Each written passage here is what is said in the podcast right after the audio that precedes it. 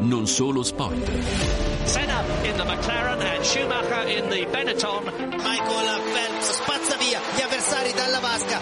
Roger Federer. 9.58, è cominciata la gara. L'era di Usain Bolt. Con Jordan, tira impossibile. Suarez, Michael, Jeffrey, Jordan. Cristiano Ronaldo.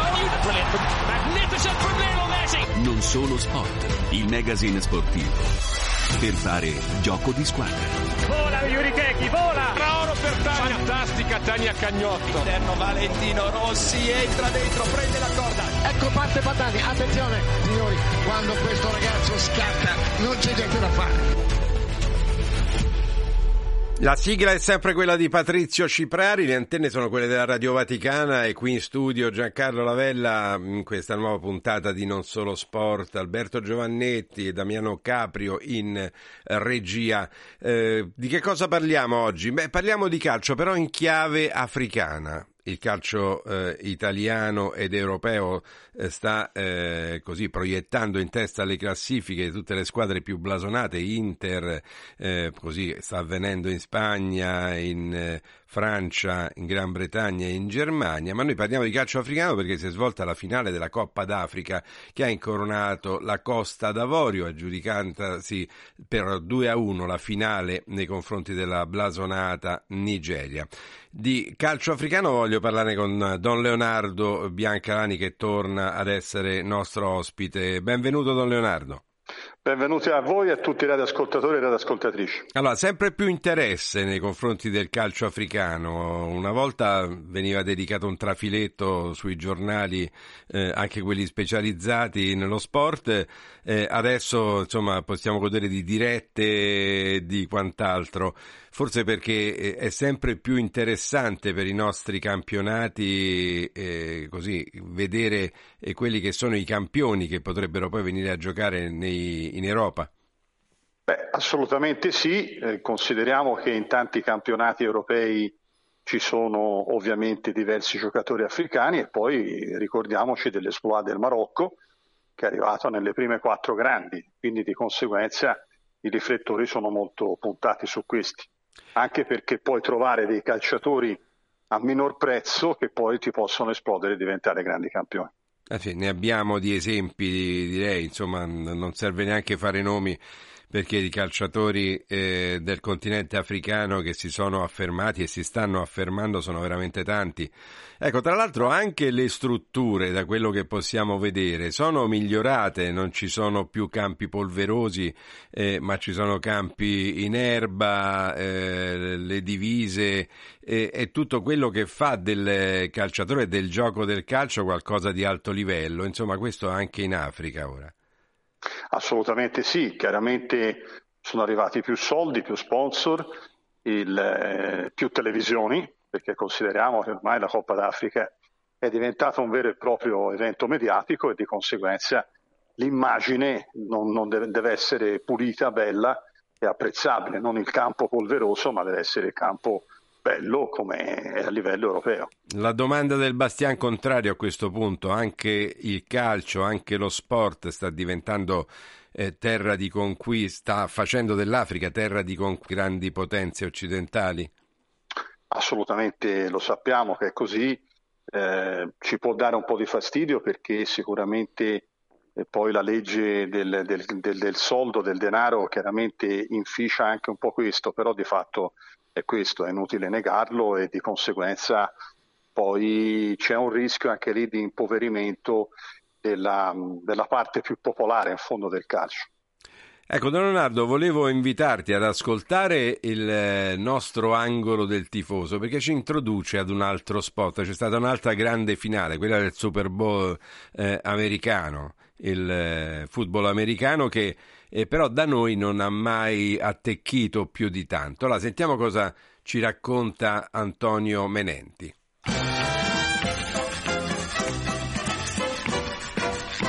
Oggi siamo volati oltreoceano per parlare un attimo della più grande kermesse sportiva e il più grande spettacolo che si sia mai fatto in America. Stiamo parlando del Super Bowl giunto alla sua 58esima edizione.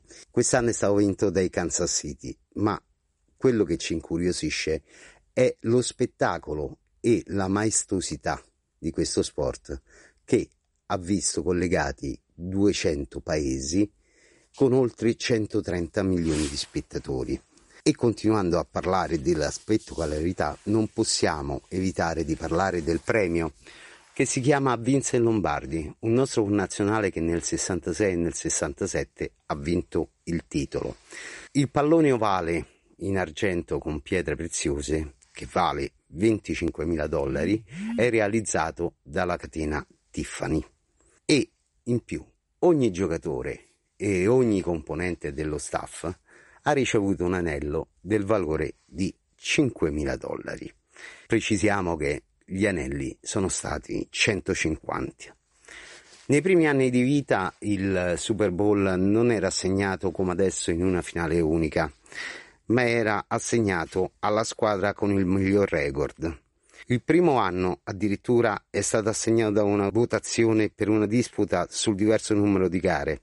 Da notare che il calendario non era uniforme e ogni anno il numero di iscritte variava.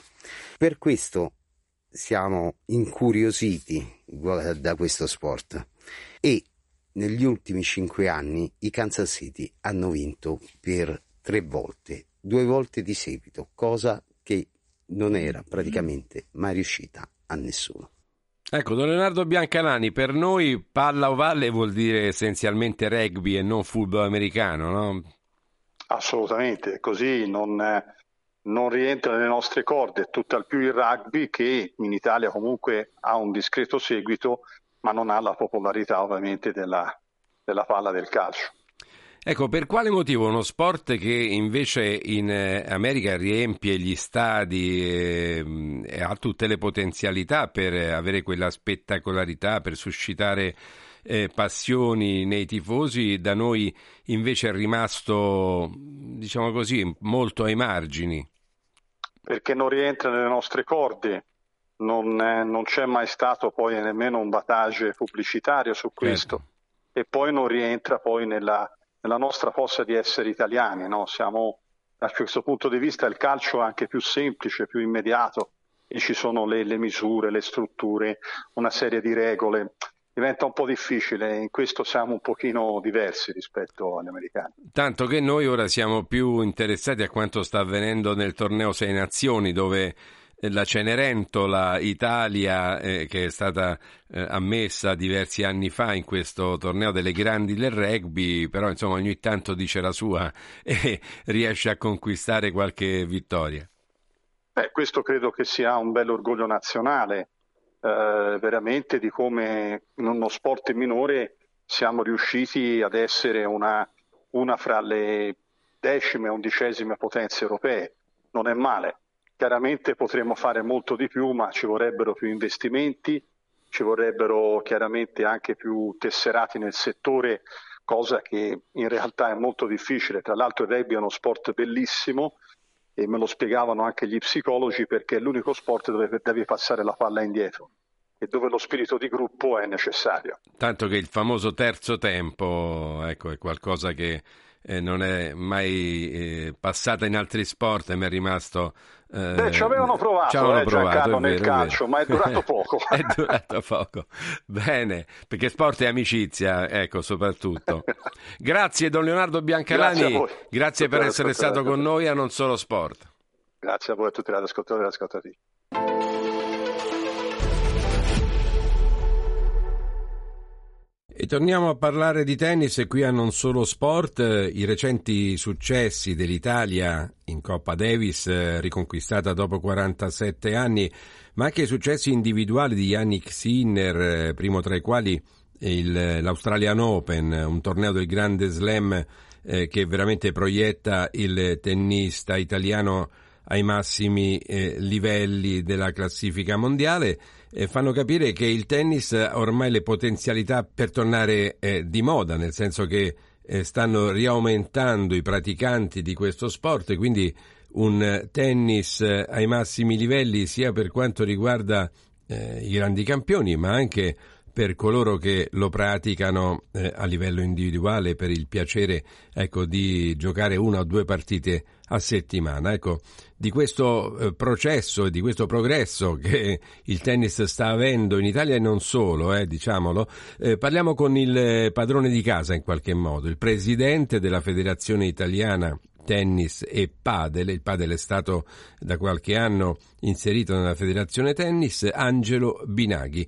Grazie Presidente eh, per essere con noi a Non Solo Sport, grazie per essere con noi qui alla Radio Vaticana. Grazie a voi. Le abbiamo fatto la corte dopo i recenti successi per averla, per averla eh, con noi, eh, non tanto ecco Abbiamo per... avuto qualche giorno un po' complicato. Ma vabbè, sicuramente, immagino.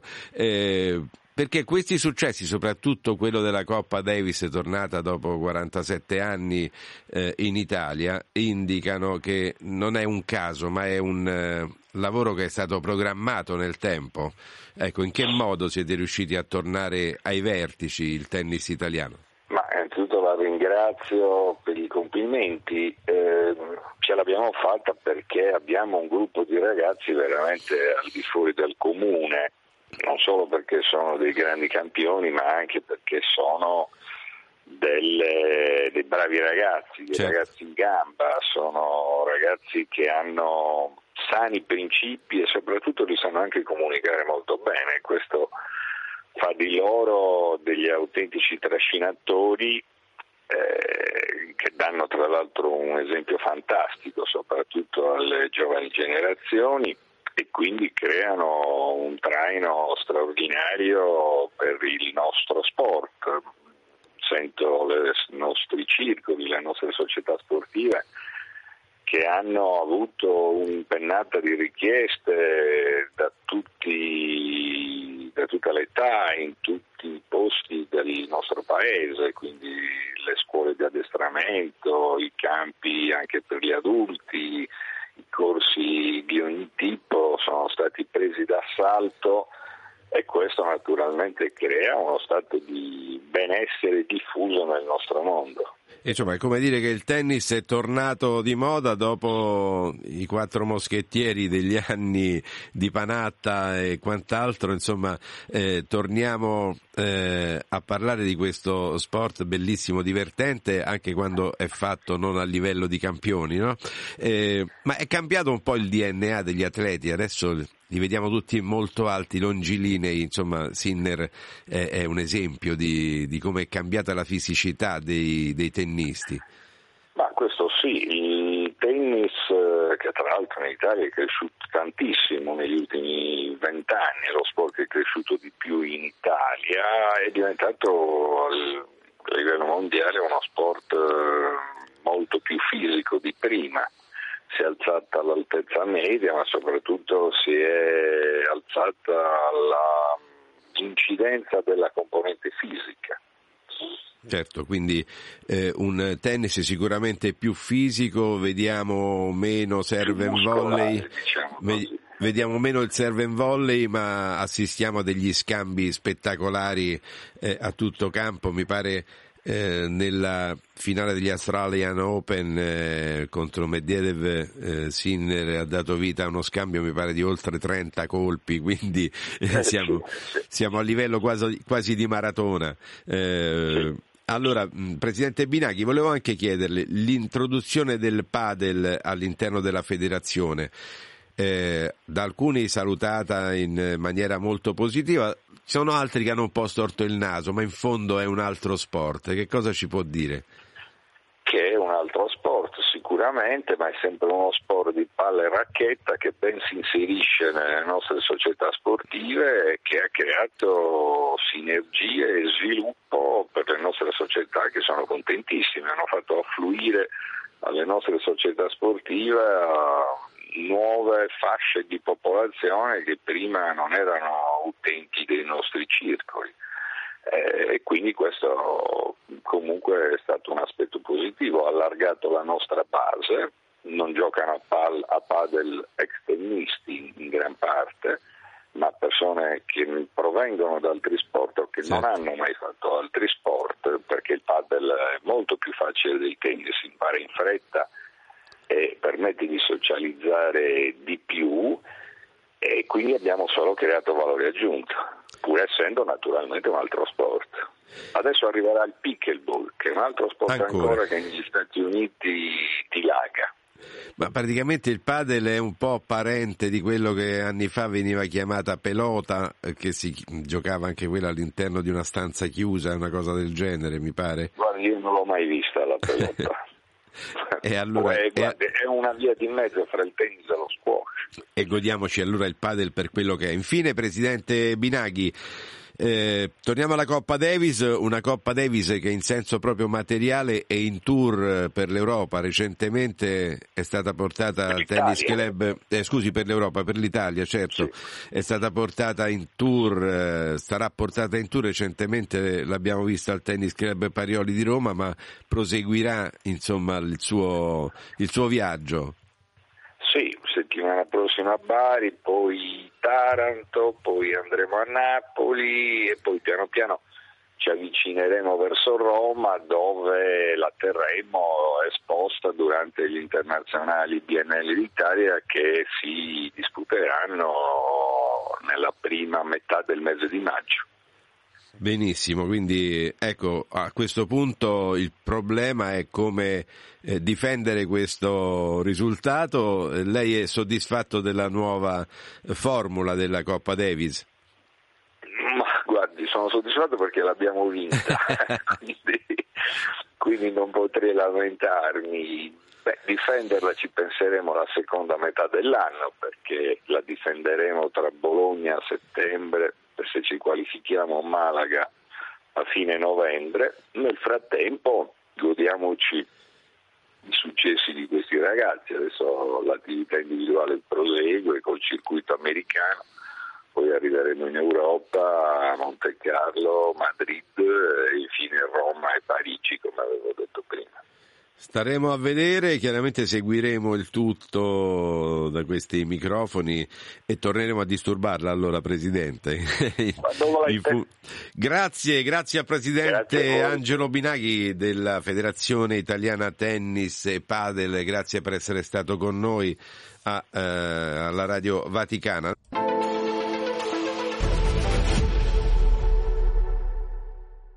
E per finire vogliamo ricordare il grande atleta Kelvin Kiptum, maratoneta, morto ieri sera in un incidente stradale.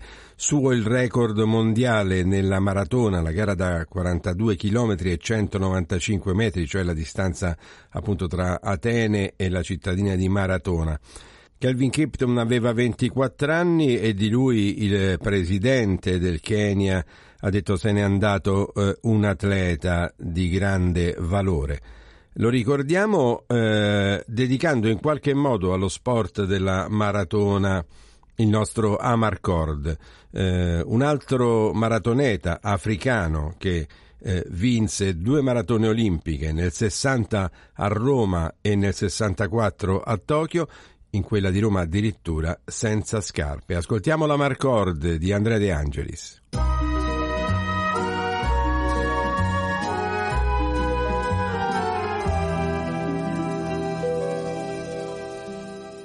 Corro scalzo per sentire meglio ciò che mi sussurra la strada. Nella Marcord di oggi la storia in breve di uno dei più emblematici maratoneti, l'etiope Abebe Bikila. Nel 1960 passò alla storia per aver vinto la maratona delle Olimpiadi di Roma correndo appunto scalzo. E su questa circostanza si fece tanta leggenda. Si disse addirittura che l'Etiopia non aveva fondi per pagare le calzature ai propri atleti. Molto più semplicemente, come dichiarò lo stesso Bikila, l'Etiope corse scalzo perché i suoi piedi non sopportavano le scarpe nuove fornite dallo sponsor. Comunque la circostanza circostanza contribuì a rendere da favola l'arrivo vittorioso nella notte romana sotto l'arco di Costantino al lato del Colosseo. Per la cronaca, anche quattro anni dopo a Tokyo, Bebe Bikila vinse la gara dei 42 km e 195 metri, la distanza che divide Atene dalla città di Maratona, questo con le scarpe ben rodate nei mesi precedenti. Ed è tutto, non solo sport finisce qui, grazie a tutti per l'attenzione e continuate ad ascoltare i programmi della Radio Vaticana.